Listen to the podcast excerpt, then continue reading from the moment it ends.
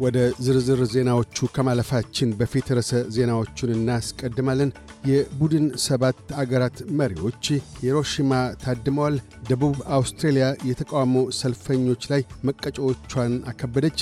ራፋኤል ናዳል ከቴኒስ ዓለም ሊሰናበት ነው። የሚሉት ግንባር ቀደም ርዕሰ ዜናዎቻችን ናቸው።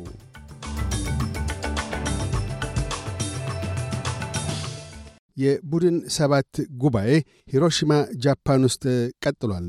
ሰባቱ የቡድኑ አባል አገራት መሪዎች በሂሮሺማ ከተማ የሰላም መናፈሻ ተገኝተው የአበባ ጉንጉን አኑረዋል። መሪዎቹ የአበባ ጉንጉን ያስቀመጡት በመላው ዓለም የሰላም መናፈሻ በመባል የሚታወቀው ስፍራ በአንደኛው የዓለም ጦርነት ወቅት ዩናይትድ ስቴትስ በጣለችው አቶሚክ ቦምብ በአስር ሺዎች የሚቆጠሩ ጃፓናውያን ሕይወት የተቀጠፈበት ስፍራ ነው።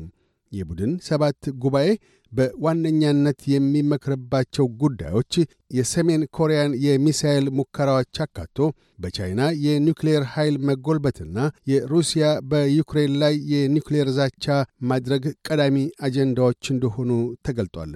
የአውሮፓ ኅብረትን የሚመራው የአውሮፓ ምክር ቤት ፕሬዚደንት ቻርልስ ሚችል ቡድን ሰባት በሩሲያ የተፈጠረውን ስጋት አንስቶ እንደሚያመላክት ሲናገሩ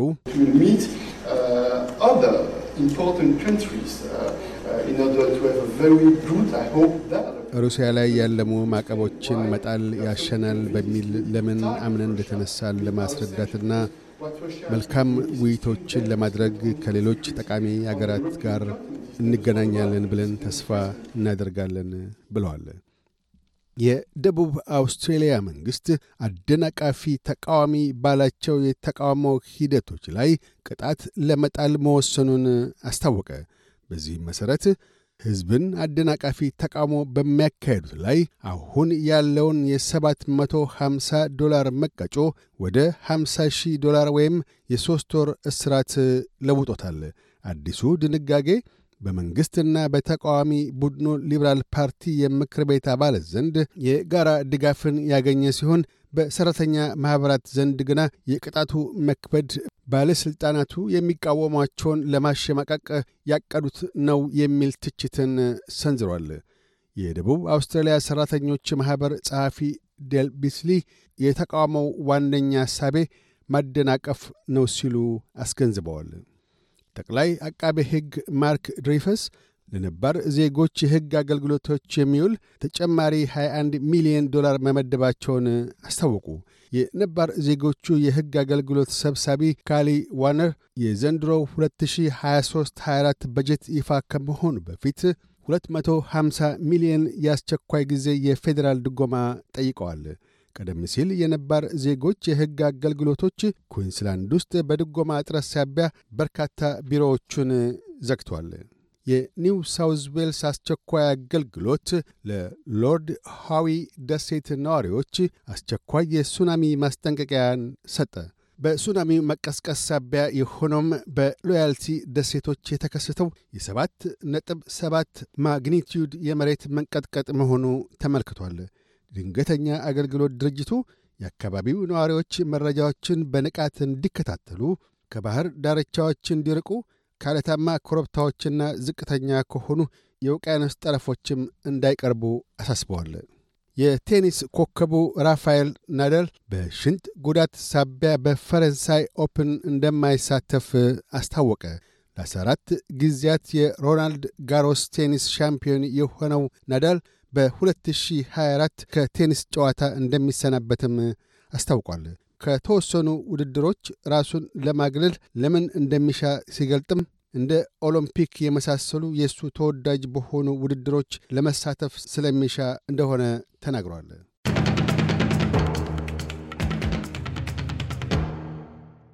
በዚሁ ወደ ውጭ ምንዛሪ ተመን እናመራለን። አንድ የአውስትራሊያ ዶላር 61 ዩሮ ሳንቲም ይመነዘራል። አንድ የአውስትራሊያ ዶላር 66 የአሜሪካ ሳንቲም ይሸርፋል። አንድ የአውስትራሊያ ዶላር 35 የኢትዮጵያ ብር ከ96 ሳንቲም ይዘረዘራል። ቀጥለን የነገውን የአውስትሬሊያ ዋና ዋና ከተሞችና የአዲስ አበባን አየር ጠባይ ትንበያ እናሰማለን። ፐርዝ ፀሐያማ ይሆናል። ዝቅተኛ 10፣ ከፍተኛ 23። አድላይድ ካፊያ ይጥላል። ዝቅተኛ 10፣ ከፍተኛ 17። ሜልበርን ካፊያ ይጥላል። ዝቅተኛ 8፣ ከፍተኛ 15። ሆባርት ብራ ይሆናል። ዝቅተኛ 5፣ ከፍተኛ 14። ካምብራ ማልዳ ላይ ውርጫማ ሆኖ ረፋዱ ላይ በከፊል ደመናማ ይሆናል።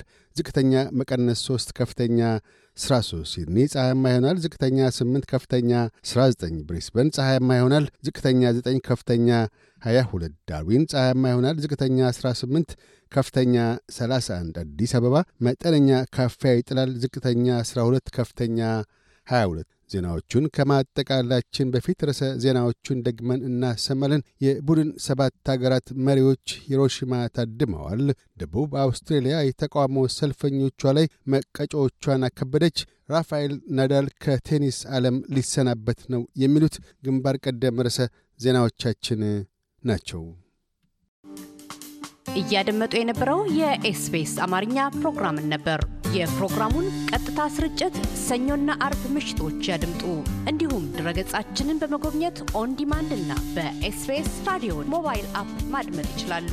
ድረገጻችንን SBS dot com dot au Amharic ን ይጎብኙ።